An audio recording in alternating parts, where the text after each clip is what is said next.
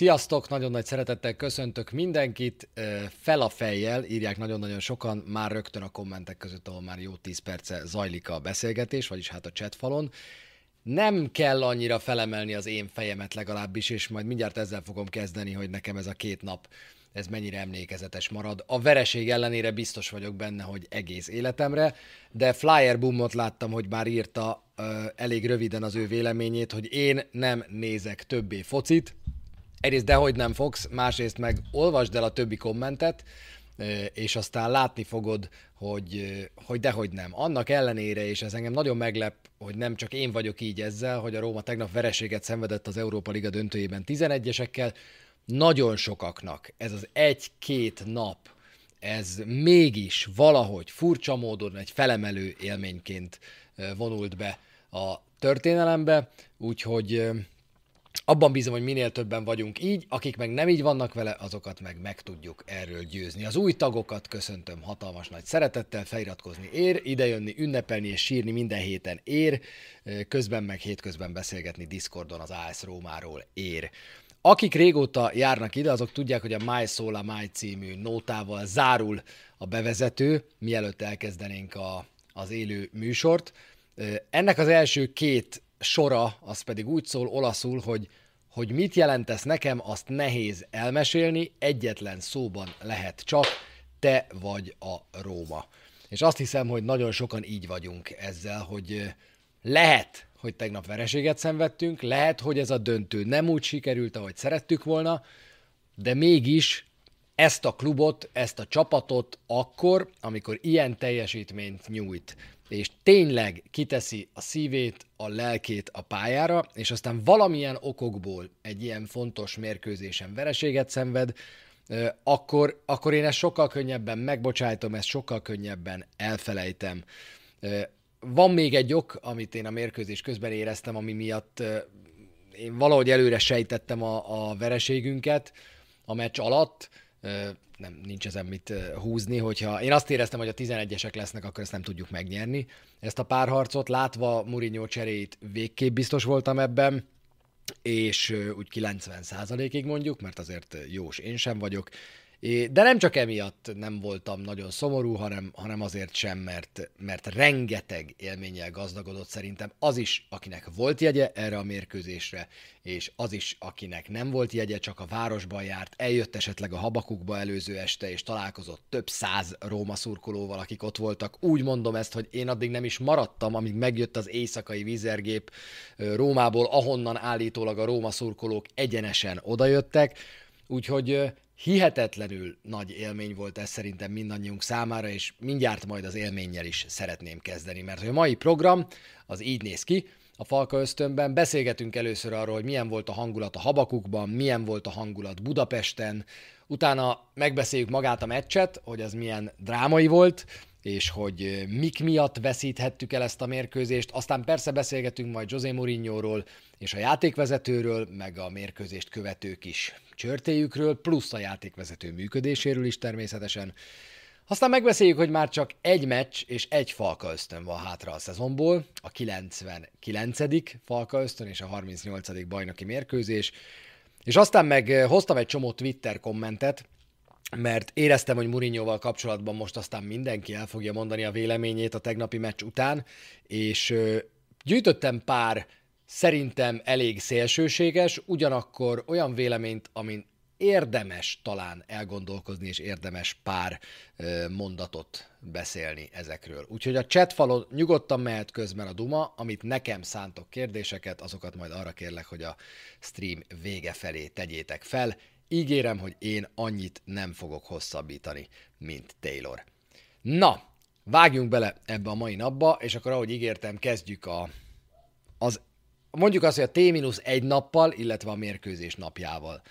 A mérkőzésre való készülés nekem úgy kezdődött el, hogy meghívott a magyar AS Róma szurkolói csoport a Habakukba, aminek én borzasztóan örültem, mert nagyon régóta szerettem volna egyrészt velük is találkozni, velük akkor ismerkedtem meg leginkább a legtöbb tagjukkal, amikor kint voltunk Zümivel novemberben a Róma Láció derbim, és Azért is, mert tudtam, hogy közületek is sokakkal találkozhatok majd ott, és nagyon örülök annak, hogy ez, ez így sikerült is, és össze is, össze is jött. Amikor elindultam fölfelé egy munkanap után, akkor itthon én egyedül voltam. És irgalmatlanul kerestem pénzt, mert tudtam, hogy ezen az alkalmon én biztosan szeretnék sörözni, úgyhogy nem fogok autóval menni erre az alkalomra. Nagyon gondosan kisakkoztam napközben, hogy hogy fogok tudni tömegközlekedéssel én felmenni erre az eseményre, és így is történt, össze kellett volna gyűjteni ez 370 forintot, de nálam csak 10 ezres volt, aminek a volánbusz sofőr olyan nagyon nem szokott örülni, sőt. És ezért vadul elkezdtem apró pénzt keresni a lakásban, és 200 forintig jutottam el a saját pénztárcámban, úgyhogy bevallom őszintén, bementem egy gyerek, két gyerek, három gyerek szobájába, és a fiam AS Rómás persejében találtam 70 forintot, majd kutattam tovább a lakásban, éreztem, hogy nyomon vagyok, ha már a 70 megvan, az a maradék százas tuti meg lesz, és a feleségem kabátjában találtam egy százast, és most vagy elhiszitek, vagy nem, de ennyi apró pénz volt a lakásban, úgyhogy én a 370-emmel szépen elindultam Róma mezben természetesen, Róma felsőben természetesen, amit ugye múltkor is mondtam, hogy Vigdani barátomtól kaptam. Csodálatos új Bordó New Balance-ember elindultam föl a habakukba. Fölszállok a buszra, rám néz a buszsofőr, azt mondja, meccsre mész? Hát mondom, arra majd holnap, de mondom, most nem kocsival megyek föl Budapestre, mert én ma este bizony inni fogok, ugyanis szurkolói találkozó van a Habakuk bárban, mire azt mondta a buszsofőr, hogy az nagyon jó, akkor erre a körre a vendégem vagy, és így aztán eljuthattam ingyen az ő meghívására, hiszen jegyet természetesen kaptam, úgyhogy eljuthattam a a fővárosba, és ez aztán, mint utólag kiderült, nagyon jól jött, mert visszafelé, ha 370-re nem is, de 250 forintra nagy szükségem volt Kelemföldön, hogy el tudjak menni WC-re, mert sört bizony ittam még hozzá meglehetősen sokat. És sok-sok találkozás volt a habakukban. Ilyen találkozás is, olyan találkozás is.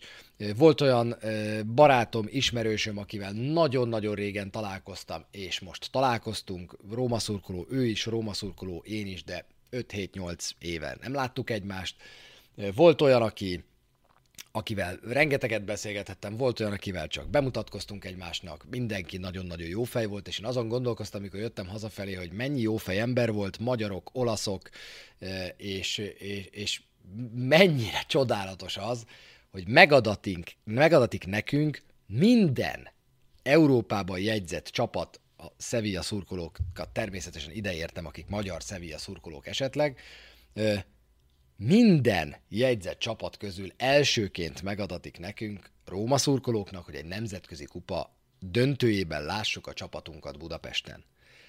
És tudjátok mit? Másnap, amikor kimentem a Hősök terére, a Hősök terei rendezvény egyébként nem volt olyan gigantikus durranás, volt ott foci, meg mindenféle játék, meg hazahoztam egy ilyen, egy ilyen babzs, Európa Ligás babzsákot, meg volt, volt egy-két jópofaság, de addigra, mire én odaértem, addigra már olyan hatalmas nagy buli nem lesz, gondoltam én, mert nem sokkal voltunk a mérkőzés előtt. Először az AS Róma fan mentem be.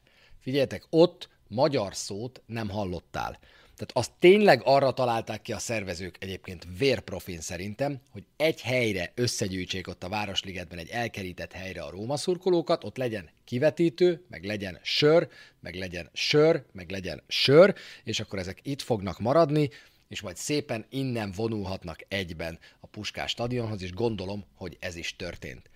Olyan volt, miután ott ugye a körbenéztél mindenhol zöld fák voltak, hogyha ide lepottyantottak volna az égből, hogy megkérdezték volna, hogy Csaba, hol vagyunk, akkor azt mondtam volna, hogy hát nem kérdés gyerekek, hogy Rómában vagyunk, hol a francba lennénk, fogalmam nem lett volna róla, hogy Budapesten vagyunk, tehát egy kicsit az olasz főváros ide költözött, a szurkolóik idejöttek, és mi meg elvegyülhettünk közöttük, és mivel nekem volt szerencsém Rómában már, meg külföldön mérkőzésre járni, mérkőzéseket nézni, akinek nem volt, és most találkozott ezzel először, na ilyen Rómában meccsre menni. Tehát a római meccs hangulat, a szurkolók gyülekezése, a vonulás, és ez az egész, ez most tényleg úgy, ahogy van, ide költözött.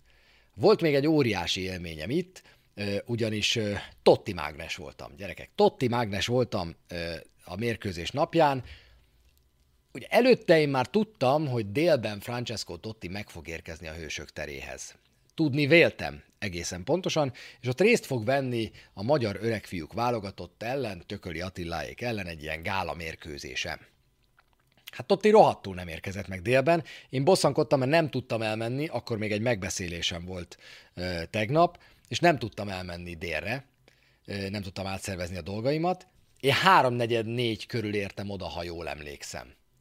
És képzeljétek el, hogy ott álltam a focipálya mellett, és gondoltam, hogy nagyon most akkor megyek itt egy kört, és egyszer csak hallom a hangos bemondóból, hogy és megérkezett Francesco Totti. Azt pedig tudtam Baskától, aki ott a pályán egyébként ekkor foci volt, hogy, hogy oda fog menni Totti, és ott fog játszani, ha valahol játszani fog. Gyorsan oda mentem, és akkor Totti beállt, és egy ilyen amatőr foci meccsen kicsit rugdalta a labdát, beállt ügyesen söprögetni, nagyon azért nem erőltette meg magát. Ez volt az egyik, mondom, ez még így rendben van. Aztán utána előre megyünk három órát, sétálunk be a stadionba, és mennénk a helyünkre, amikor egyszer csak hallom a fülem mellett, hogy valaki elkiáltja magát, hogy ott a Totti. És én jobbra-hátra nézek, és tőlem körülbelül 10 méterre ott áll Francesco Totti, és a Sky-nak nyilatkozik, és e, gyorsan nyilván oda mentünk, és akkor készítettünk pár ilyen béna selfie tudod, amikor a háttérben jön, vagy a háttérben nyilatkozik, mi meg belemosolygunk a, a kamerába, Úgyhogy lett újabb Totti selfie úgy, hogy igazából nem kellett megkérni őt arra, hogy, hogy megálljon és fotózkodjon. Azok a fotók, legalábbis amiket én láttam, amiknél megkérték, hogy mosolyogjon a kamerába, hát az neki nem megy, valahogy nem, nem szeret ezeken a fotókon mosolyogni. Úgyhogy kétszer is összefutottam a kapitánóval, persze az interjú végén elkezdett üvölteni az ott lévő, addigra már jó nagy tömeg gyűlt persze össze körülötte, és elkezdtek tünk üvölteni, hogy hogy Cseszoló un capitano, és akkor az a kb. vége is volt az interjúnak, mert már nem hallották soha többet, hogy mit válaszolt, aztán három biztonsági őr így betolta, és elvitték a VIP-be.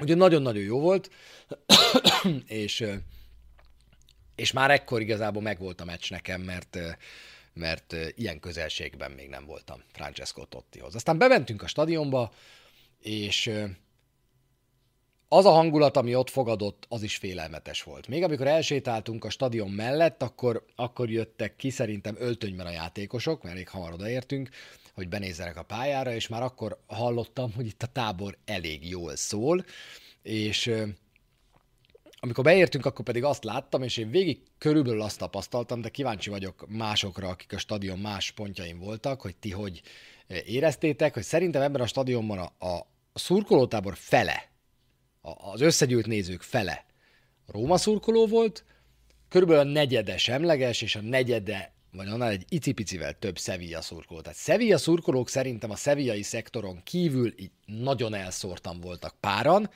viszont a semlegesnek gondolt stadion fele, annak egy nagyon komoly része Róma szurkoló volt. Nálunk körülbelül, nem tudom, tíz Róma szurkolóra jutott egy Sevilla Drucker, vagy valami, valami ilyesmi arány lehetett, úgyhogy szerintem a stadionban kb.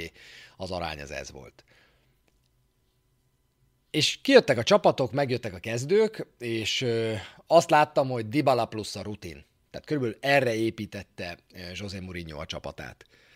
Betette a csapatba Ibányezt, betette a csapatba Spinazzolát, betette a csapatba Cseliket, nem tette be a csapatba Zalewskit, és nem tette be a csapatba Bóvét, Elől pedig, és ez volt az egyetlen egy apró meglepetés nekem, hogy elől pedig Temi Ébrahim kezdett Belotti helyett. Én valamiért azt gondoltam, hogy Belotti fog kezdeni, viszont a kezdő csapatból azt a következtetést vontam le, hogy ez a Róma ma nem védekezni készül. Még egy mondattal visszamennék Mourinho meccs előtt adott nyilatkozatára, ez ugye egy nappal a mérkőzés előtt volt, azon ugyanis én nagyon vakartam a fejem egészen a kezdőrúgásig.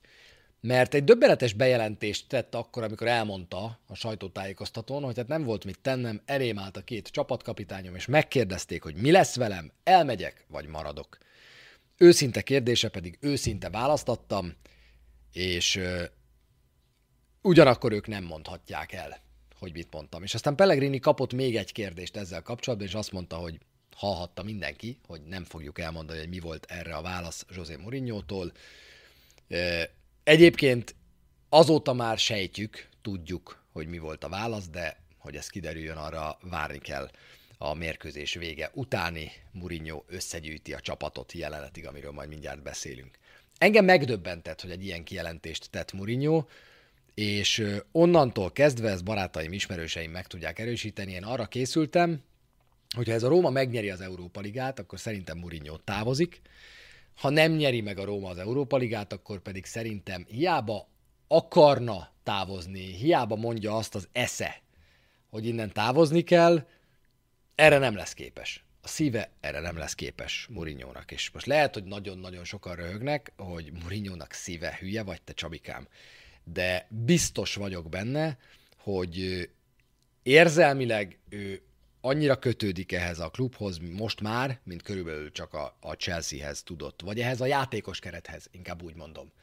Tehát az, hogy itt nincs a keretben olyan ember, aki ne e, pótapaként tekintene rá, az, e, az, az szinte biztos. És ezt ő nagyon nagyra értékeli, hiszen azért van egy kis narcisztikus személyisége, e, hogy őt, őt ennyire szereti ez a csapat, és ennyire elfogadják azt, amit ő mond. Ezzel együtt nekem furcsa volt ez a nyilatkozat, és arra bírtam csak gondolni, hogy ez arról szól, hogy elterelje minden másról a figyelmet, és kizárólag vele foglalkozon újra a sajtó, ne pedig a játékosaival. Megjött a kezdőcsapat, és elkezdődött a mérkőzés. A mérkőzésre pedig hoztam most kivételesen egy olyan grafikont, ami szerintem nagyon jól megmutatja azt, hogy mi történt ezen a mérkőzésen. Ez a bizonyos már korábban általam említett Fotmobnak a Momentum grafikonja. Ez azt szedi össze, hogy melyik csapat melyik időszakban mennyit és hol birtokolta a labdát. És hogy ehhez képest mikor születtek a gólok. Szerintem nagyon jól osztja négy részre ezt a mérkőzést. Dybala gólja, és az az követő időszak, ameddig egy kiegyensúlyozott mérkőzést láttunk, de a Rómának voltak nagyon komoly helyzetei.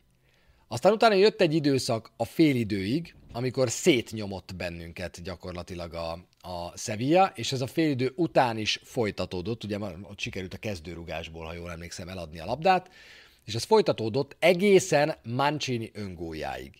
És jól látható, hogy Mancini öngóját követően pedig, mintha egy picit megzavarodott volna a Sevilla, és akkor visszajött a Róma a mérkőzésbe, sőt, ennek a grafikonnak a, ta- tanulsága az, hogy akkor volt a legnagyobb Róma nyomás a mérkőzésen, közvetlenül Mancini öngója után. Aztán szépen lassan visszavette az irányítást a Sevilla, de ahogy mi, úgy ők is teljesen, teljesen elfogytak a hosszabbításra, és a hosszabbításnál már igazából mindenki azért küzdött, azért harcolt, hogy valahogy a mérkőzésben maradjon, de itt már nagyon-nagyon komoly fölényt egyik csapat sem tudott kidolgozni. Sokan írják azt, hogy ez a Róma ezen a meccsen is folyamatosan védekezett. Na most két dolog lehet. Akik ezt írják, meg antifutbalt játszott, meg hasonló. Két dolog lehet. Akik ezt írják, azok csak a vezetőgól után kapcsolták be a második félidőre a televíziót. A másik lehetőség az, hogy ennyire beléjük égett az, hogy a Róma az nézhetetlen futballt játszik, amit én is elmondtam párszor itt a Falka ösztönben, hogy igen, időnként ez a helyzet. Ettől nagyon távol állt a tegnapi. Tehát azt ne felejtsük azért el, hogy itt egy kupa döntőről van szó. És azt ne felejtsük el, hogy a Róma 0-0-nál nem mondom, hogy lefutballozta a Sevillát, de hogy a Sevilla birtoklása az egy ilyen teljesen impotens támadójáték volt, és hogy nem tudtak helyzetbe jutni. Ez a csapat a Juventus-t úgy szedte szét, a Juventus védelmét úgy szedte darabokra az elődöntő visszavágóján, hogy sorra alakították ki a helyzeteket. Ellenünk meg mi történt? Jöttek az ívelgetések, folyamatosan ívelgetésekkel próbálták nyomás alatt tartani a védelmünket, ezt Smalling vezérletével, Mancinival és Ibányezzel a védelem nagyszerűen megoldotta, és nem volt B opciójuk. A Róma pedig nagyon-nagyon jól használta ki a középpályán meglévő fizikális fölényét egészen addig, amíg ezt megtehette. És majd itt egy picit vissza kell térnünk Taylor játékvezetőre, akinek a legnagyobb hibája a mérkőzésen szerintem nem a kezezés és a meg nem adott 11-es volt. Úgyhogy a Róma 0-0-nál futballozott. A Róma 0-1-nél beszorult, és a Róma megpróbált egy-egy után még támadni, de ugye ekkor már a Róma elveszítette Dibalát, ekkor már a Rómának azért nagyon komoly problémái voltak azzal, hogy hogyan jöjjön ki. A spanyolok a szurkolóiktól is vezérelve sokkal inkább feltámadtak, mint eddig, és nehéz pillanatokat éltünk át, de a két csapat rinyálási, per reklamálási, per elviselhetetlen viselkedési indexe az úgy körülbelül ugyanott volt. Tehát aki ezután a mérkőzésre azt mondja, hogy a Róma hisztizett, meg reklamált többet, az nem látta a mérkőzést. Tény, hogy a római pad az megint olyan volt, mint hogyha éppen egy kispályás futballmérkőzés, vagy valami fogócska zajlana ott, volt ilyen a technikai zónában, de azért rinyálásért, sírásért, fetrengésért, reklamálásért a Sevilla nem ment a szomszédba, ezt az angol bíró nem igazán tudta, hogy úgy mondjam, kezelni. Volt pár kulcsjelenet a mérkőzésen, amelyekről azt gondolom, hogy beszélnünk kell. De ezt már úgy tenném meg, hogy dumáljunk az értékelésről, mert vannak természetesen osztályzatok a játékosoknak, úgyhogy vegyük most ezt szépen elő. Itt vannak a Fotmob osztályzatai, mellette az én saját különbejáratú osztályzataim. Rui Patricio. Nehéz helyzetben vagyunk, amikor őt értékeljük, mert volt egy-két bizonytalansága, egy-két nem kijövetele arra gondoljatok, hogy a 120 helyett 145 perc alatt 40 beadása volt ennek a Sevillának. 40 alkalommal ívelték be a labdát a 16-oson belülre, és nekünk 16 volt úgy összehasonlításképpen. Ennél azt hiszem, hogy a védelem állta jobban a sarat. Rui Patricio nagyon ritkán emlékszem, hogy kijött volna és lehúzta volna a labdát. Neki ez nem erőssége. Itt egyértelműen a védelemnek van minden egyes alkalommal nagyon komoly feladata, amit szerintem meg is oldottak. Még egy aspektusa van Rui Patricio játékának, ezek a 11-esek. És a 11-eseknél Rui Patricio nem nagyon tud segíteni. Szerintem erről már beszélgettünk is. Körülbelül 20%-ban véd Rui idén egy barátságos meccsen fogott büntetőt, amit azért ide nem számítanék. A másik pedig egy Udinéze elleni bajnoki volt, ahol büntetőt védett, ugye nem is olyan régen. Patricio egy védés volt benne. Tehát az volt benne, hogy az ötből egyet meg fog fogni, hát arról még beszélünk, arról az egyről, amit, amit megfogott. Patricio mellett a védelem szerintem a legjobb csapatrész volt. És el kell mondani erről a mérkőzésről szerintem, hogy ha van még egy ok, ami miatt nem tudok igazán szomorkodni, és nagyon érdekes, beszélgettem Jeli Andrissal ma, és ő pont azt mondta, hogy azokon a mérkőzéseken, és most óvatos vagyok, mert nem akarok olyat a szájába adni, amit nem mondott, de mintha úgy fogalmazott volna, hogy azokon a mérkőzéseken, amelyeken igazságtalanul kapunk ki, azok után könnyebb elviselni számára a vereséget. Én általában úgy vagyok, hogy azokon a mérkőzéseken viselem el könnyebben a vereséget, amik egyértelműek, de ezen a meccsen az volt a helyzet, hogy a Róma jobban megcsinálta, amit akart, hogy szépen magyarul mondjam. Elvégezte azt a feladatot, amit akart, taktikai szempontból, stratégiai szempontból ezt a mérkőzést, ha tetszik bárkinek, ha nem, a Róma nyerte meg. Miért a Róma nyerte meg? Azért a Róma nyerte meg, mert egyetlen egy helyzete és egyetlen egy kapufája volt a Sevillának, egy bravuros átlövésből, miközben a Róma szerzett egy gólt, Dybala révén, az egyébként nagyon nem volt könnyű befejezés, szerzett egy gólt, kialakított emellett még egy Spinazzola zicsert, egy Belotti zicsert, egy Ébrahim zicsert, négy nagyon komoly gólszerzési lehetősége volt a Rómának. Egyetlen egy volt a Sevillának, és emellett meg egy öngól, ami pedig a Róma részéről érkezett. Hogy Mancini volt-e egyértelmű a hibás, arra szintén kíváncsi vagyok, hogy ti mit gondoltok. Én sokszor megnézve a lassítást és a jelenetet azt gondolom, hogy nem ő hibázott a legnagyobbat, de szerencséje volt ennek a Sevillának. Tehát azzal nagyon nagy szerencséjük volt, hogy amikor Belotti egy az egyben szemben áll a kapussal, akkor óriásit védett Bono, amikor Spinazzola lő, akkor az a lövés rossz helyre megy, és ki tudja ütni, de ha azt is mondjátok, hogy 0 0 helyzetet, azt nem érdemes ilyenkor elővenni, akkor is ott van. Már, ha jól emlékszem, egy-egynél. Temi Abraham zicsere, amit kihagy 5 méterről, Ibányez, aki ugyanennél a helyzetnél eltöri a labdát, amiből kirúgás lesz. Rengeteg lehetősége volt a Rómának arra, Smalling kapufája, nekünk is volt kapufánk a legvégén, rengeteg lehetőségünk volt arra, hogy eldöntsük ezt a meccset. A Róma nem szokott négy úgynevezett nagy, vagyis 40%-osnál nagyobb helyzetet kidolgozni egy mérkőzésen. Nem, nem jellemző ez a Rómára, különösen nem az elmúlt időszakban. És lehet azt mondani, hogy a Sevilla mennyivel többet támadott, és mennyivel többet volt náluk a labda. Hello, jó reggelt, mindig többet van az ellenfélnél a labda, hogyha mi szerezzük a mérkőzés első gólját.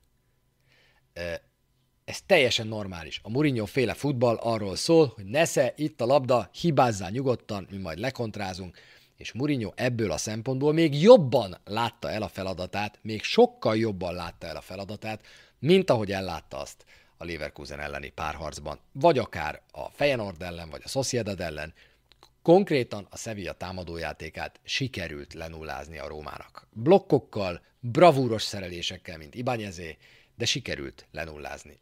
Ennek ellenére egy belőtt labdánál, élesen beívelt labdánál pehjünk volt, ezzel lett egy-egy, a kapu előtt kihagytuk a helyzeteinket, így jutottunk el a 11-esekig. Nekem ezt azért könnyebb elviselni, mert, mert jó játszott a csapat. Tehát nem arról van szó, hogy lemosott bennünket a Sevilla 3-0-val, fölpofoztak minket háromszor, azt láttam, hogy az összes játékos úgy viselkedik, mint Weinaldum vagy Ébrahim, akik, akiken egyáltalán nem láttam, hogy olyan baromira akarnának, az egyiken így nem láttam, a másikon úgy nem láttam, az egyik végig hisztiszte, meg toporzékolta a meccset, a másik meg totálisan beleszart az egészbe, azt láttam mindenki máson, hogy tényleg meg akar dögleni. Meg akar, ha kell, ahogy Mourinho mondta, itt most vagy a kupával megyünk haza, vagy a pályán fogunk megdögleni. Ez fog történni. Térjünk rá Mancini-re, akinek én egy hatost adtam, szegényel, és talán, talán őt sajnálom a legjobban az egész csapatból. Akkor is, ha Dybala sírt és Maticsnak kellett vigasztalni, akkor is, hogyha Ibányezzel is nagyon ronda dolgok történtek ezen a mérkőzésen. Én a legjobban őt sajnálom, mert egy nagyon jó mérkőzést játszott Mancini, a gólpassza tanári volt, villámgyors helyzetfelismeréssel, egy olyan helyzetfelismeréssel, amit egy középpályásnál is megtapsolsz, vagy csettintesz rá. Tanári volt, az öngól pedig szerintem inkább Smallingé. És Smalling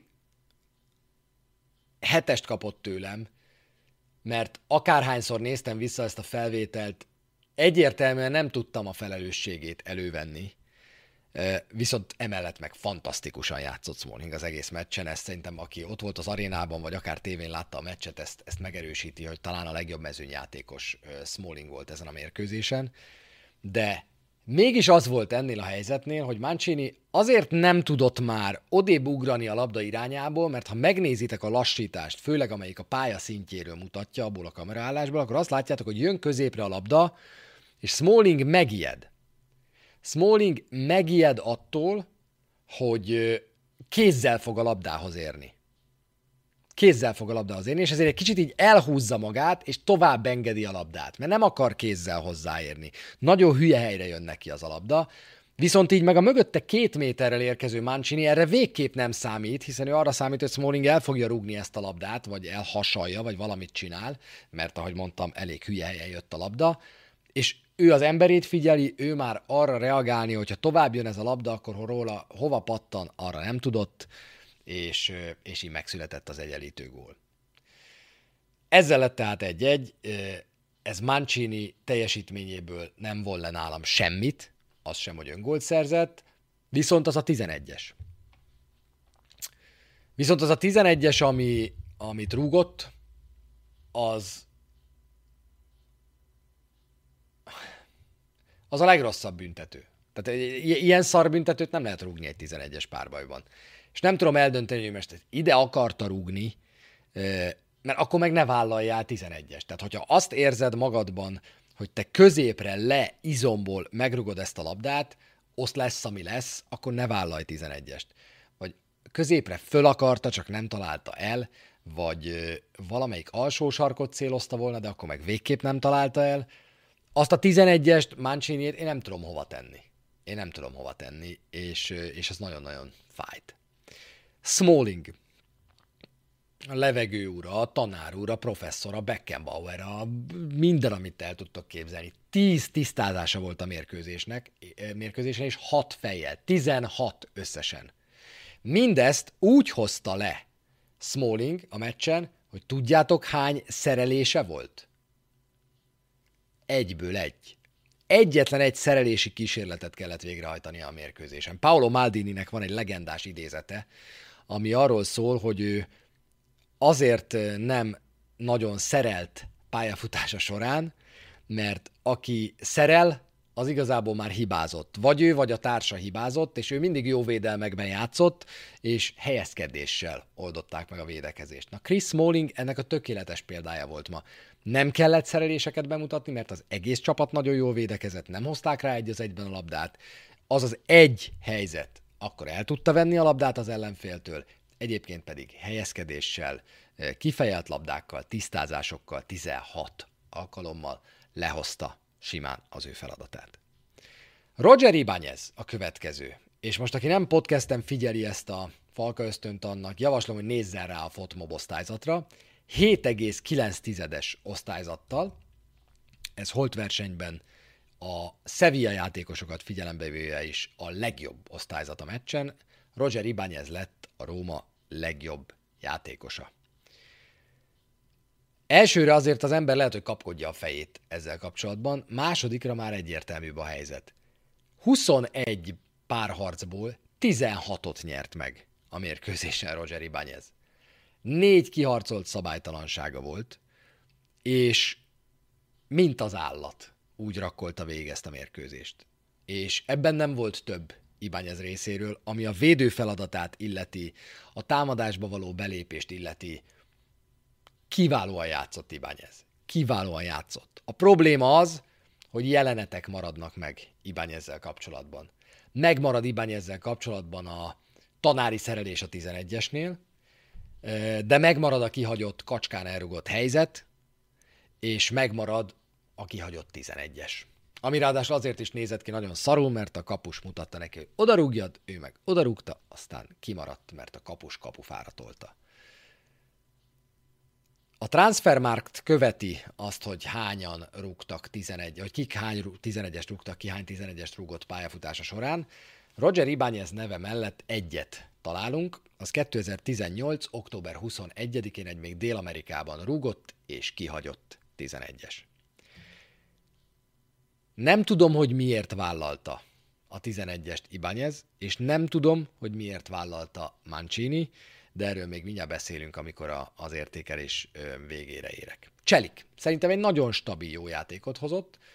Nem volt igazam abban, hogy Telles egyértelműen hibapontja lesz ennek a Sevillának, mert Telles nagyon sokat jött, főleg 0-1 után, és nem is játszott rosszul, úgyhogy szükség volt egy jó Cselikre aki sokszor jól helyezkedett, aki sok labdát szerzett, aki nagyon-nagyon határozott volt, pont azt hozta, amilyen a játékos profilja, védekezésben magabiztos és tuti, a támadó játékhoz nem sokat tud hozzátenni. A 40%-os passzpontosság egy ilyen mérkőzésen az fájdalmas, főleg akkor, amikor a te oldaladról cserélik le Dibalát. Onnantól kezdve, hogy lecserélték előle Dibalát, onnantól kezdve elfogyott a támadójátékunk a jobb oldalon. Onnantól kezdve nem volt jobb oldalunk, nem ment itt semmilyen támadás. Ha valamivel próbálkoztunk, az a bal oldalról érkezett. Krisztánte, a gól előtti szerelése, az tényleg, tehát az, aki a szabálytalannak látja Rakiticsel szemben, az, az, nem, az röplabdázzon, mert ott, ott biztos, hogy nem lesz szabálytalanság, mert nem tudsz átmenni az ellenfél térfelé, vagy teniszt, egy csomó szép sportág van, akik tényleg komolyan leírja azt, hogy ott, amikor túlfut Rakitic a labdán, majd segre ül, akkor szabálytalanság történt Krisztánte részéről, aki nem csinált más, mint fedezte vele szemben a labdát, annak további jó szórakozást kívánok a tenisz és röplabda mérkőzésekhez. Az a baj, hogy ez az egyetlen ö, olyan jelenet, amire vele kapcsolatban még emlékszünk, meg a 11-es, amit berugott ö, elsőként, ami nyilvánvalóan egy nagyon nehéz feladat. Krisztánte szerintem jól játszott, neki egy hatos tudok adni, csak úgy, mint Cselik túlságosan azért támadásban az ő kezenyoma sem volt rajta a meccsen. Matic. Itt van elég nagy eltérés a fotmob és az én osztályzatom között. Lehet, hogy egy picit megcsalt a, a látvány ott a stadionban, de én azt láttam, hogy Matic volt a rutin, Matic volt az, aki mindig tudta megint, hogy merre kell fordulni, merre kell vinni a labdát, merre kell azt letenni. Rengeteg ember tett odébb testtel, ami neki azért megy, mert az jó nagy, letisztázta a játékot, akkor, amikor erre lehetőség volt, amikor pedig védekezni kellett, akkor ütközött, és hát teljesen elkészült az erejével ő is a mérkőzés végére, mindjárt 35 éves lesz majd. Pellegrini. Hú, ez egy nehéz téma. Spinazzola előtte még ugye egy kihagyott zicser 0-0-nál, emellett szerintem nem volt rossz, sokat jött előre, de azért nem haltál bele a szépségbe a, a, a játék, a, a, ami a játékát illeti. Um, hol tartottam? Spinazzola volt, Pellegrini.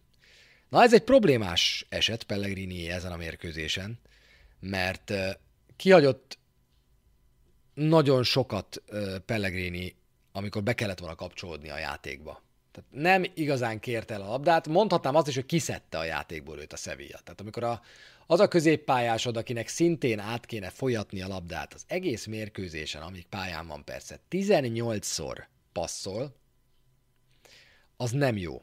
Az azt jelenti, hogy hogy kiszedték a játékból, hogy nem volt faktor, hogy, hogy semmit nem tudott csinálni. És nem is tudott mit csinálni ezen a mérkőzésen Lorenzo Pellegrini, igen gyengén játszott ezen a meccsen, úgyhogy nem tudok neki ötösnél jobbat adni. Dybala, hatos, ameddig bírta, csinálta.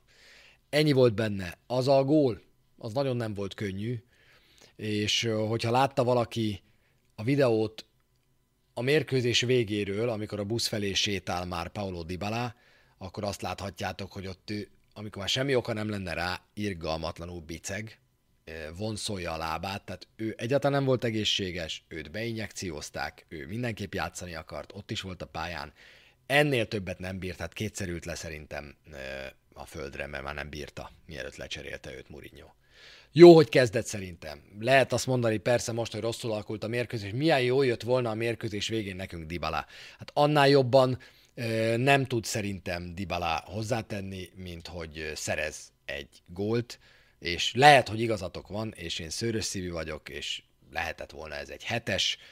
Azért adok hatost, mert 68 percet tudott játszani, hogyha nem veszem figyelembe a sérülését, már pedig egy osztályzásnál nem szokás ezt tenni, akkor, akkor egy hatost tudok neki adni.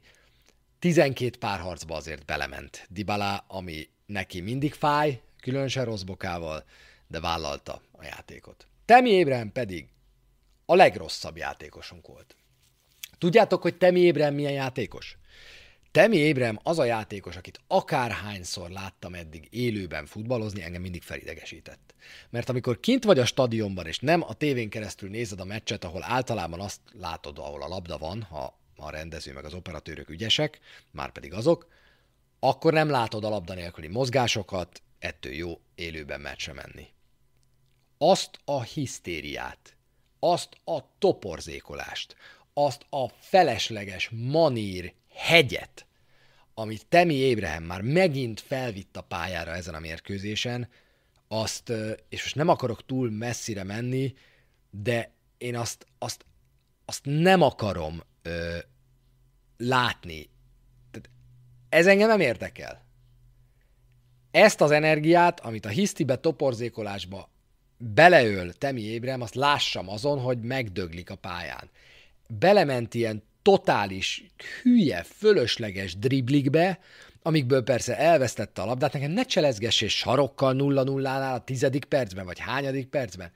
És akkor, amikor Mourinho jelzi, hogy na jó van, öcsém, most már le fogsz jönni, akkor lebiceg. Elkezd bicegni úgy, hogy én nem tudom, hogy látta-e valaki előtte Temi Ébrehemet bicegni, meg látta-e, hogy megsérült Ébrehem. Hát a csávó nem sérült meg hát lebiceget, mert amikor lecserélik, hát ő annyira fáj neki, hogy hú, muszáj lejönnie. Komolyan mondom, mint, egy, mint, mint, e, mint a színi tanodából jött volna Temi Ébrem, úgy játsza ezt. Borzasztó. Borzasztó. Iszonyú. Nem tett hozzá, nagy zicsert hagyott ki, és akkor még jön ez a teátrális bicegés, amikor lecserélik. Akkor fussál le öreg sprintben, és add át a helyedet a, a másiknak. Nekem ez, ne, akkor is a Keglavis Laci azt látta, hogy húzta 10 perc a lábát minden sprint után, nekem ez rohadtul nem szimpatikus, és mindig öncélúnak látom. Érdekes módon utána a kispadnál úgy pattogott, mint a Nickelbolha, amikor reklamálni kellett bárminél. Cserék, Vejnádum 3.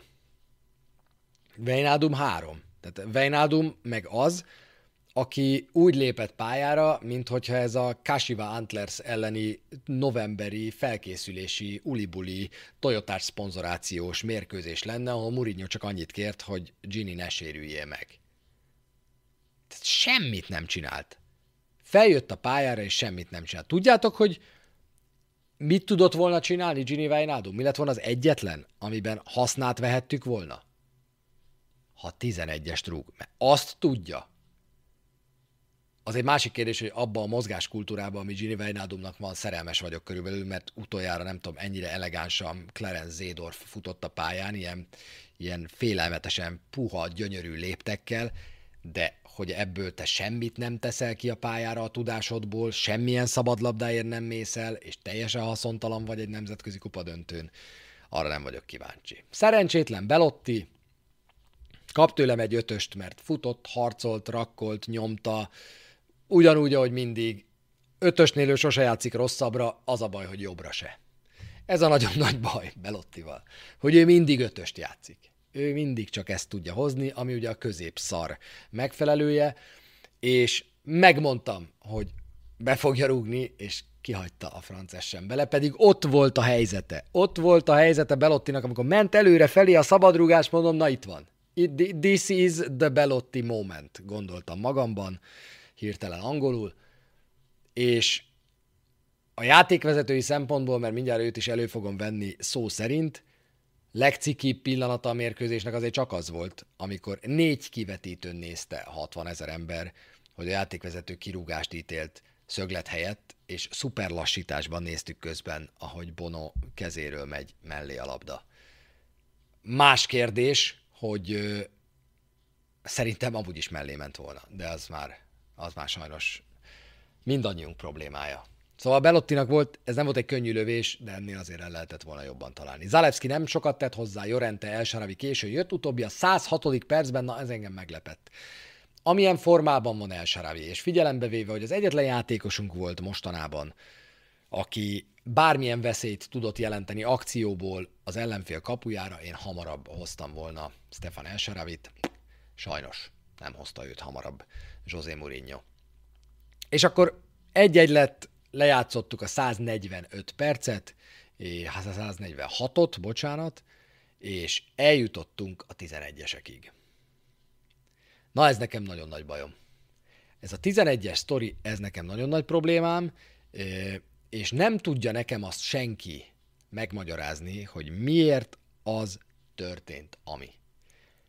Száz százalékig biztos voltam abban, hogy rúgni fog Krisztante, rúgni fog Vejnádum, rúgni fog Elsaravi, rúgni fog Belotti, mert mégiscsak csatár, és azon gondolkoztam, hogy vajon a pályán lévők közül mi a jobb, hogyha az elég jó rúgó technikájú Zalewski rúg, de hát ő még elég fiatal, vagy pedig be fogjuk azt vállalni, hogy Ibányez vagy Mancini 11-est rúg. Erre látom, hogy Mancini miután kihagyja, Ibányez a következő, aki oda sétál büntetőt rúgni. Nem értem ezt. És biztos, hogy ki fog jönni majd, hogy mi történt itt, és készfeltartással jelezték a játékosok, hogy mi van.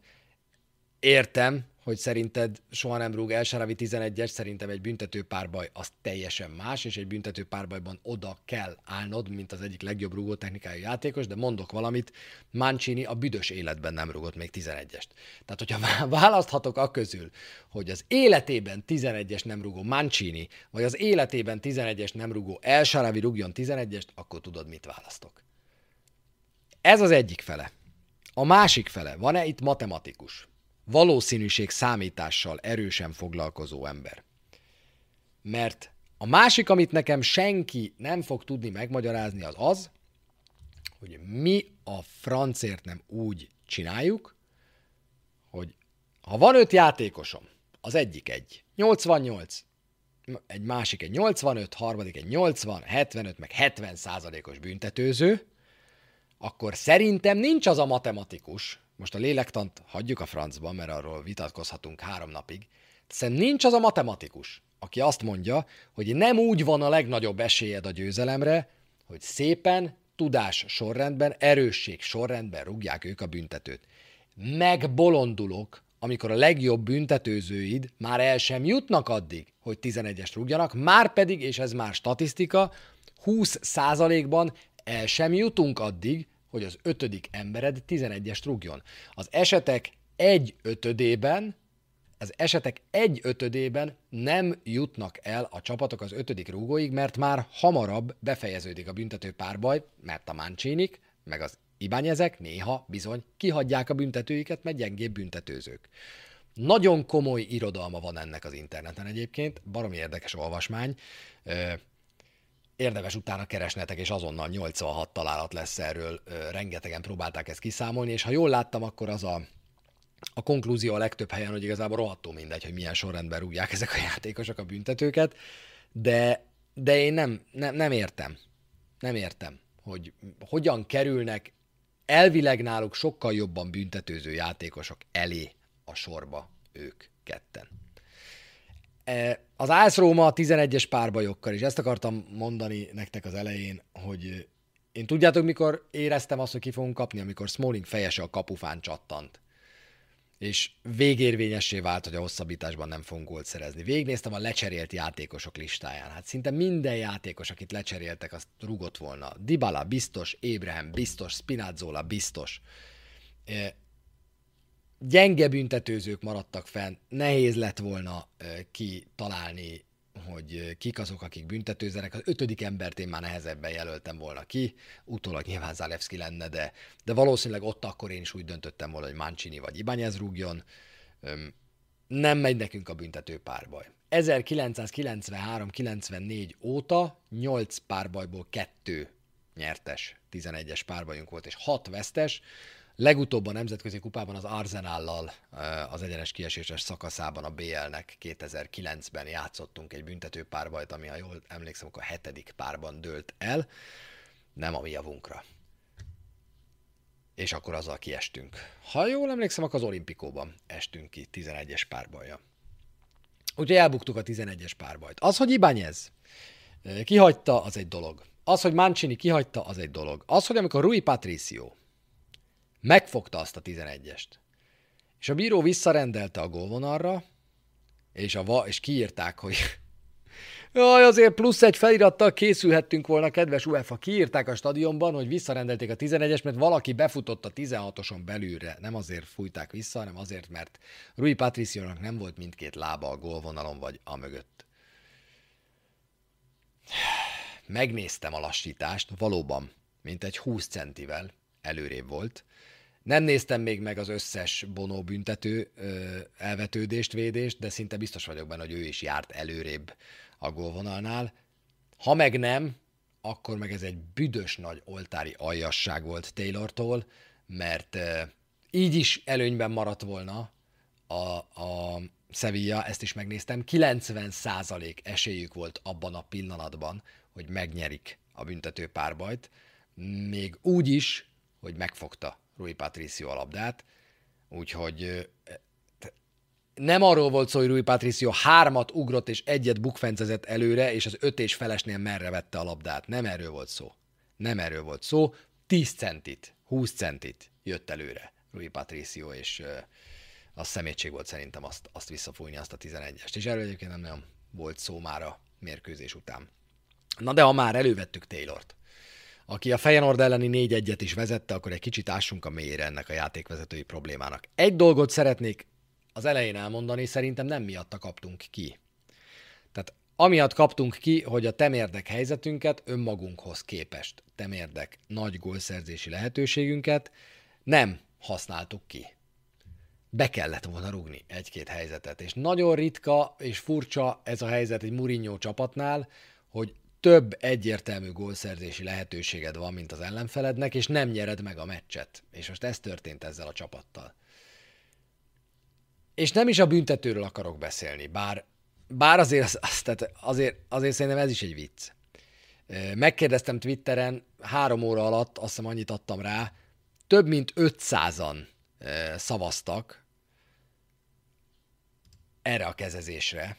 Hát figyeljetek, tehát ez, az, ez, ez a kezezés Matic beadása után, ez szerintem a világ vicce, hogy a varkorszakban ez nem 11-es. És tökre értem, hogy vannak, akik azt mondják, hogy hát jó, hát ott a keze, ott van a teste mellett, végül is nem nagyon mozdul a labda felé, zárója, azért mozdul, tehát, hogy erre nem az 10, a labda repül 10 métert Matic lábától. Ha el akarod venni a kezedet, az alatt elveszed onnan a kezedet. Nekem nem mondja azt senki, hogy egy Európa Liga döntőjében jutott a La Liga élvonalában játszó labdarúgó egy ilyen beadásnál nem tudja ennyi idő alatt elhúzni a kezét onnan, ha nem akar kézzel érni a labdához. Egy. Mert amikor ez két méterről történik, ha Matic ugyanannyira állna a vonaltól a túloldalon, és onnan adná be, akkor értem, nem tud elvenni a kezedet. A másik, mit tanítanak? Mit tanítanak? Minden egyes védőnek most már rohadt régóta, hogy apukám akkor, amikor jön egy beadás, látod, hogy az ellenfél középpályása be akarja adni a labdát, hátra teszed a két kezedet, érted? Mert lendületből ő onnan nem fog megverni téged, tehát fogd magad és tedd hátra szépen mind a két kezedet, aztán szükséged lesz rá arra, hogy, hogy lendületet vegyél, mert el akar menni melletted, akkor majd előveszed, lesz időd rá, ha nem egy méterre van tőled. Ez egy világvicce, hogy erre nem adott Taylor 11-est, meg a VAR nem adott egyébként 11-est. Ez volt szerintem egy elég nagy tévedés a mérkőzésen, ami az epizódokat illeti. Ibányes szereplésénél nagyon, vagy szerelésénél nagyon büszke vagyok arra, hogy azt ott a helyszínen láttam, hogy labda volt, meglehetősen jó szögben ültem, tehát azt elég könnyen láthattam a visszavont 11-esnél. De két nagyobb hibát elkövetett Taylor. És azért, ha ezeket így összeadod, a visszafújt büntető, a büntető párbajban, amikor Patricio védett, a meg nem adott büntető a rendes játékidőben a kezezésnél. És akkor még hozzáveszem azt, hogy 90 perc alatt 5-1 volt a sárgalapok aránya a Róma javára. 5-1. Egy olyan mérkőzésen, amelyiken mind a két csapat kaszált ide-oda, ez egy vicc. Az, hogy a, a 60. perctől három sárgával játszott a három középpályásunk, Matic, Pellegrini és Cristante, az is egy vicc. És aki azt mondja, hogy a Róma ezek után nem nagyon tudott támadni, hát barátom, hogy a francba mész föl a pályára, amikor a védekezni a középpályán, és akasztod meg az ellenfél támadásait, amikor mind a három középpályásodat besárgázták, úgy, hogy az ellenfélnél meg jön Erik Lamela, és nem kapja meg a második sárgalapját egy könyökösért. Tehát azért, ha ezt az öt epizódot így egymás mellé teszed, akkor azért szerintem a napnál is világosabbá válik, hogy Taylor azért eléggé benézte ezt a mérkőzést. És még egyszer mondom, ezzel együtt a meccset megnyerhettük volna, és nem csak rajta múlott. De amikor azt mondja José Mourinho, hogy you are a fucking disgrace, akkor bizony igaza van, mert a játékvezetőt nekem ne ajnározza az angol sajtó, mint amit csinál, mert Taylor botrányosan fújt. A másik a egyértelmű érv erre az az, hogy bocsánat, 146 percet, mi lesz így az NBA meccsen? 146 percet volt játékban, illetve volt a, volt a 146 perc volt a mérkőzés játék ideje. 120 helyett. 26 extra perc. 7 az első félidő után. 7 az első félidő végén. Mi a szarról beszélünk? Nem is értettem, milyen 7 perces ráadás. A labda 52 percet volt játékban, a rendes játékidőben, tehát a hosszabbítást ebből kivettem. Megnéztem. Tudjátok, mennyit volt játékban a labda a Sevilla Juventus elődöntő visszavágón? 50-et. Kevesebbet volt a labda játékban azon a mérkőzésen, mint ezen a mérkőzésen. De neki valamiért 26 percet rá kell húznia extraként, ami a hosszabbításban egyébként ennek a jelentős része indokolt volt, de a rendes játékidőben, és főleg az első fél időben ez a 7 perc, én, én ezeket komolyan nem értettem, és olyan játékvezető kénytelen ennyit hosszabbítani, aki egyszerűen nem tudja kézben tartani a mérkőzést. És ez volt ezen a napon Taylor. Aztán az már, hogy ma a repülőtéren a szurkolók elkezdik dobálni, mert összefutnak vele, meg a családjával, az már egy ocsmány túlzás, de az, hogy az edző a mérkőzés után feldúlva, idegesen, egyébként egy a médiától elzárt folyosón, oda kiabálja neked, hogy you are a fucking disgrace, és erre jönnek a magyar, meg nemzetközi Zsozét utáló szurkolók, hogy akasszuk fel, tiltsuk el, égessük el mágián. Miről beszélünk, gyerekek? Hát a... Aki nézi majd éjszaka az NBA döntőjét, Mike Melont biztos ismeri. Na most azt szeretném kérni, hogy keressetek rá, hogy Mike Melon hogy szokott néha a játékvezetőknél reklamálni. Hogy mondjuk az előző fordulóban a Lakers ellen hogy reklamált a játékvezetőknél. Hát tele köpi a játékvezető szemét, amikor azt üvölti az arcába két méterre, hogy fuck you, fucking fucker, fuck. Ez megy. Mi a bünti? Egy, technikai. Ledobjuk a büntetőt, aztán megyünk tovább. És én értem, hogy ez európai futballkultúra, meg itt ilyet nem lehet csinálni. Nem a frászt nem lehet ilyet csinálni. Hány vezetőedző küldi el a bús anyjába a játékvezetőt a mérkőzések után? Hányát, szerintetek hányszor történik meg ez a jelenet öltöző folyosókon, a játékvezetői öltözőben, nem csak Murinyónál, minden második edzőnél? Ne vicceljünk már, ennyire agyon fújni ezt a történetet csak azért, mert José Mourinho-ról van szó, ez látom, hogy ez, ez, ez, ez mindenkinek, mindenkinek borzasztóan megy, természetesen aki itt van, annak nem. Szóval én ettől azért ettől azért egy kicsit összeráncoltam a szemöldökömet, hogy hirtelen mennyire érzékenyek lettünk, meg azért annak is megvan a diszkrét bája, hogy valaki akasztást meg mágiát követel, akinek egy fuck you is túlságosan sok. Na, az ezüstérem kidobása a közönségnek, az még egy olyan jelenet volt, amiről szerintem érdemes beszélni. Nem állítom egy másodpercig sem, mert láttam Mourinho arcát, amikor kidobta a kisfiúnak az ezüstérmet. Nem állítom, hogy ezt azért tette, mert a közönségnek szerette volna megköszönni a támogatást, nem, ezt azért tette, mert el is mondta a meccs után, hogy neki ezüstéremre nincs szüksége, ezért oda akarta adni valakinek, akinek ezzel valószínűleg örömet szerez.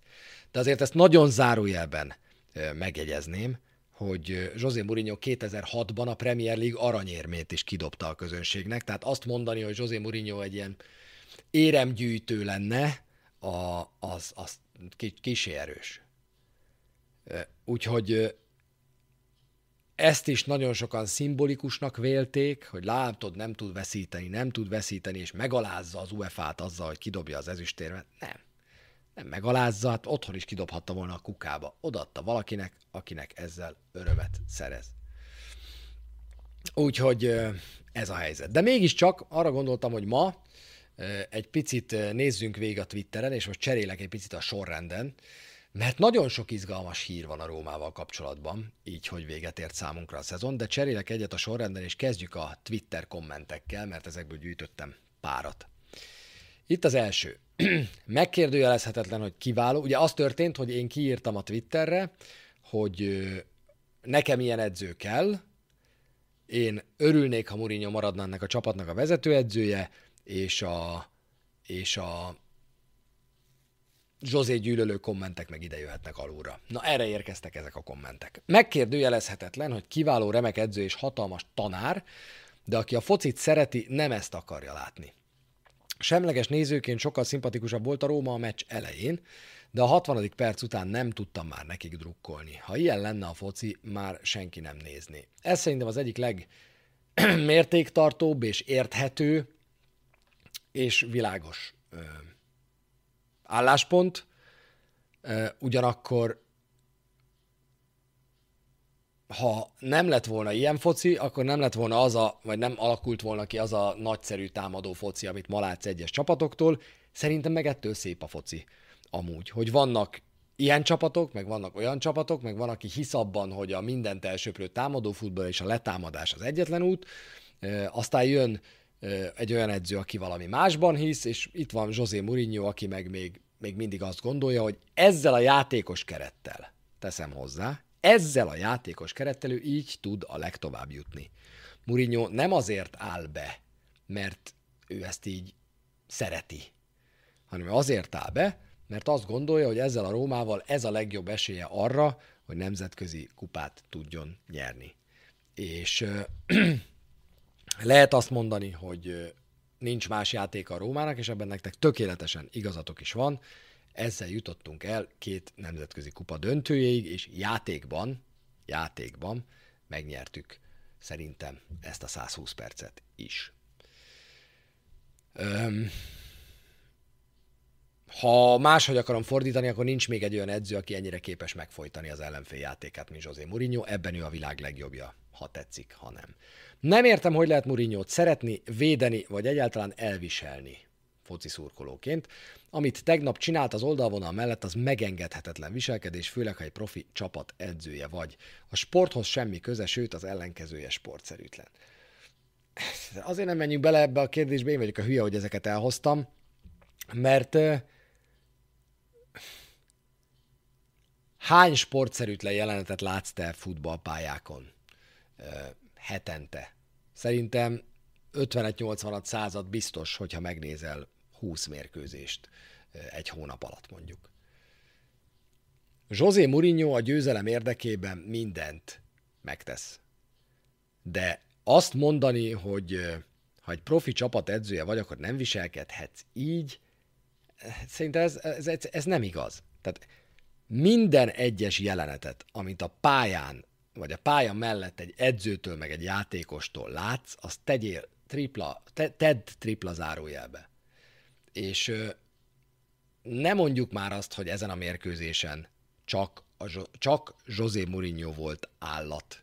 Tehát nem mondjuk már azt, hogy a Sevilla játékosok sportszerűen futballoztak, a Róma játékosok meg maguk voltak a futball terroristák, ha már ezt a köztudatba bevezettük ezt a kifejezést Mourinhoval kapcsolatban, mert ez egyszerűen nem igaz. Mert ez egy nettó hazugság, mert még azt is elmondták, még az angol sajtóban is leírták, hogy ha valami igazság van ezzel a meccsel kapcsolatban, akkor az az, hogy mind a két csapat ezt csinálta. Ment a, hát ez egy latin futballest volt. Ha latin futballestre jössz, ez fog történni. Mindenki reklamálni fog. Mindenki oda fog menni, és akkor a spori meg reklamálásért elkezd így, így, így szórni a sárgalapot. Haj, a következő. Hogy lehet ezt a makkert isteníteni ennyire? Az a helyzet, hogy egy Moise jobb nála, amit kihoz egy West Hamből, Dezerbi egy Brightonból, Róma hatodik hely siker, dobáljad az ezüstöt, még az sem való a kezedbe. Fontos az önkritika, helyed az utcában sepregetni. Ezt csak idéztem ezzel foglalkozni. Nem fog. Csak annyi történt, hogy nyert a foci. A győzelemre játszó csapat nyert a megúszni akaró, időhúzó csapat ellen 120 perc antifoci. Reklamálások, fetrengések, van remény még a focinak. Szóval azért ki tud bújni egy-két emberből olyan, olyan félelmetes ferdítés, olyan kamu igazság, amit azért nehezen hiszek el. Tehát 120 perc antifoci, nem láttad az első fél órát, egy nulláig, reklamálások, fetrengések, behunytad a szemedet, amikor fehérmezes csinálta ezt, van még remény a focinak. Ha számodra az a futball reménye, hogy jön egy csapat, és a 120 perc alatt egy helyzetet tud kialakítani, akkor valóban van. Én mindig is bírtalak, de ezután a meccs után csodállak, mert aki ennek a semmilyen nézhetetlen antifocit játszó Rómának ilyen szinten tud drukkolni, az minden elismerést megérdemel. Ráadásul fizet is érte, hogy ezt élőben lássam. Basszus, kézzed el, még fizetek is azért, ha meccsre megyek. Nem semmi, mi? Általában így szoktam intézni a meccsre járásaimat. Borzasztó, inkább ingyen kéne, nem? És akkor mennyivel jobb lenne nekem. A Róma nem arról szól, hogy jó focit játszunk, akkor szurkolok neki, rossz focit játszunk, nem szurkolok neki. A Real Madrid, a Manchester United, a, az Arsenal, a Barcelona, a Sevilla, a Real Sociedad, a Stuttgart, a Bayern München nem arról szól, a futball szeretet nem arról szól, hogy szurkolok nekik, ha szép focit játszanak.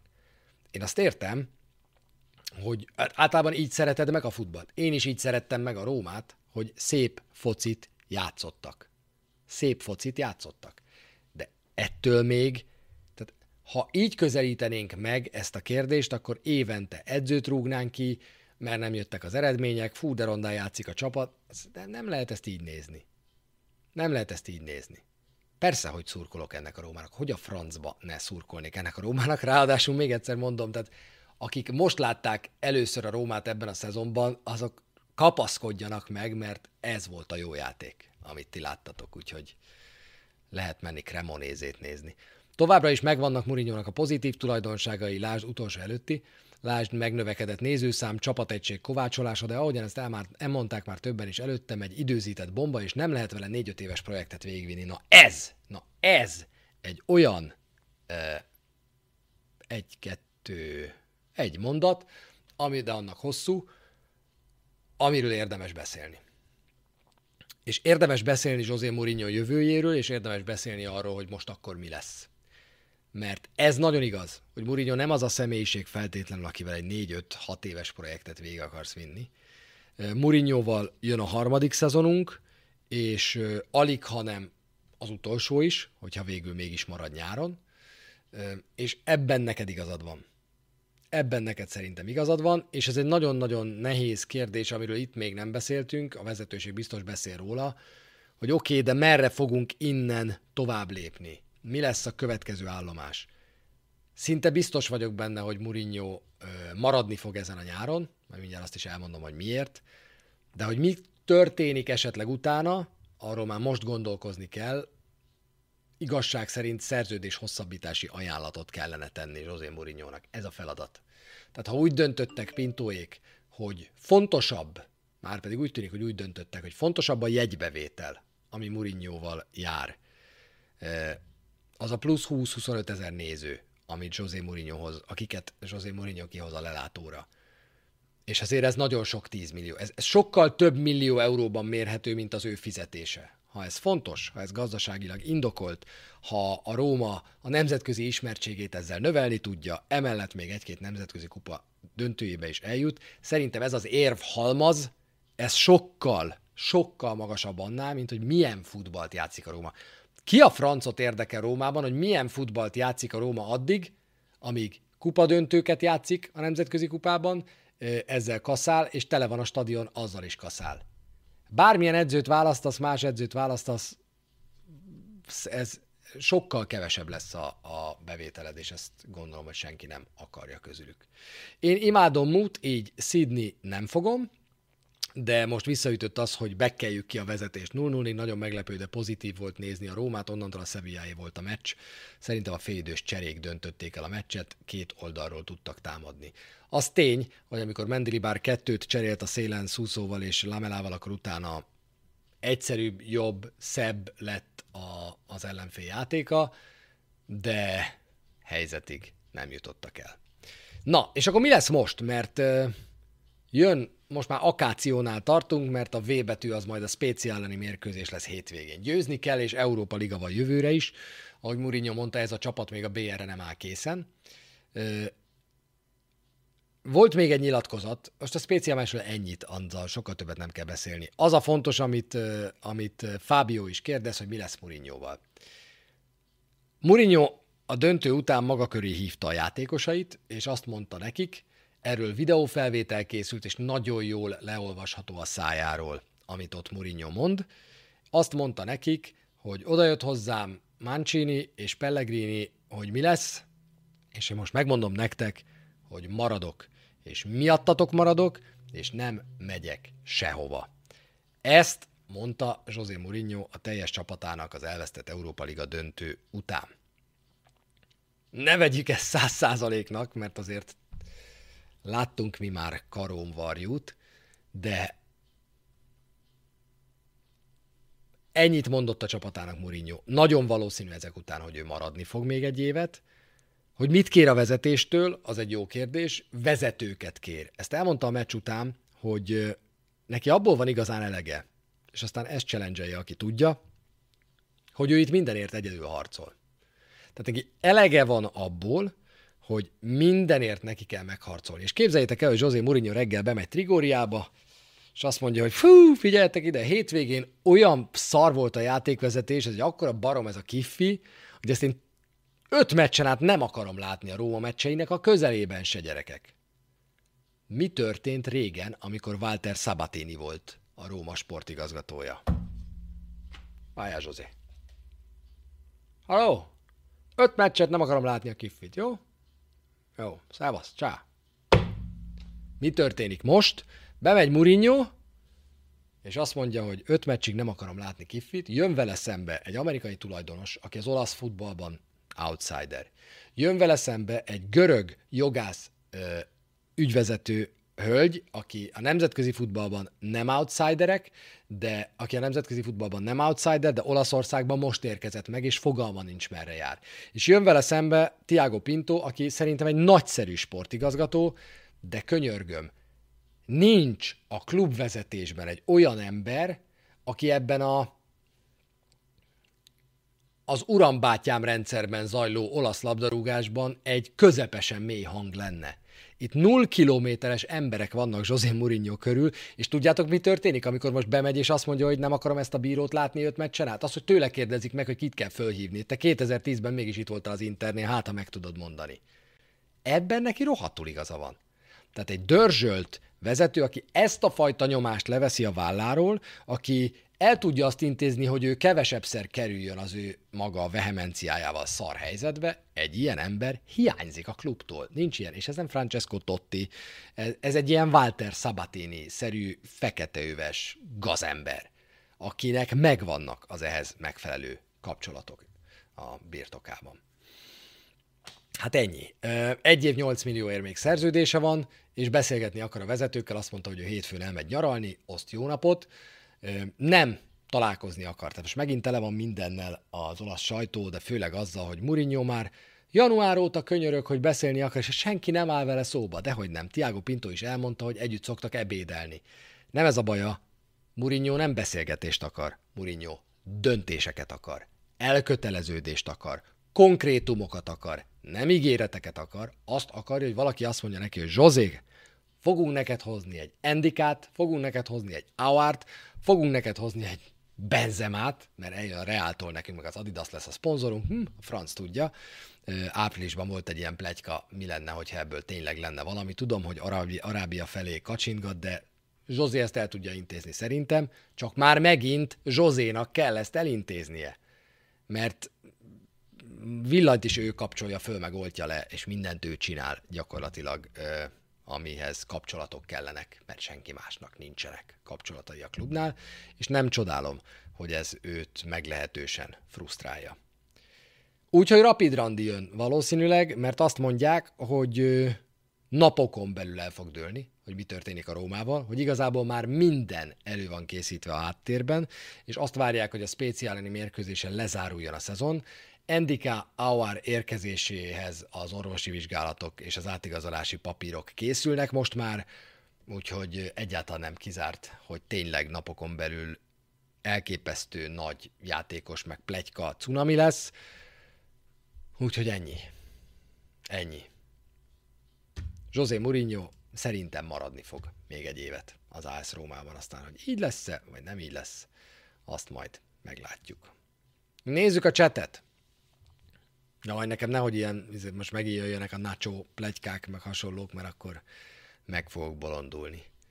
Na nézzem is rögtön a csetet, most jöhetnek a nekem szánt kérdések. Tilemans, ingyen igazolható és jó fogás lehet, neked ebben tökéletesen igazad van, és Tilemansról nagyon-nagyon sok szöveg volt mostanában. Én azt gondolom, hogy ha Tilemans megérkezne a Lesterből, ő is ingyen igazolható, és Auer megérkezne ingyen igazolhatóként a Lyonból, akkor a feladatunkat a középpályán elláttuk, feltéve, hogy a kölcsön kamarán kívül senki nem távozik ebből a csapatrészből. Úgyhogy egyetértek.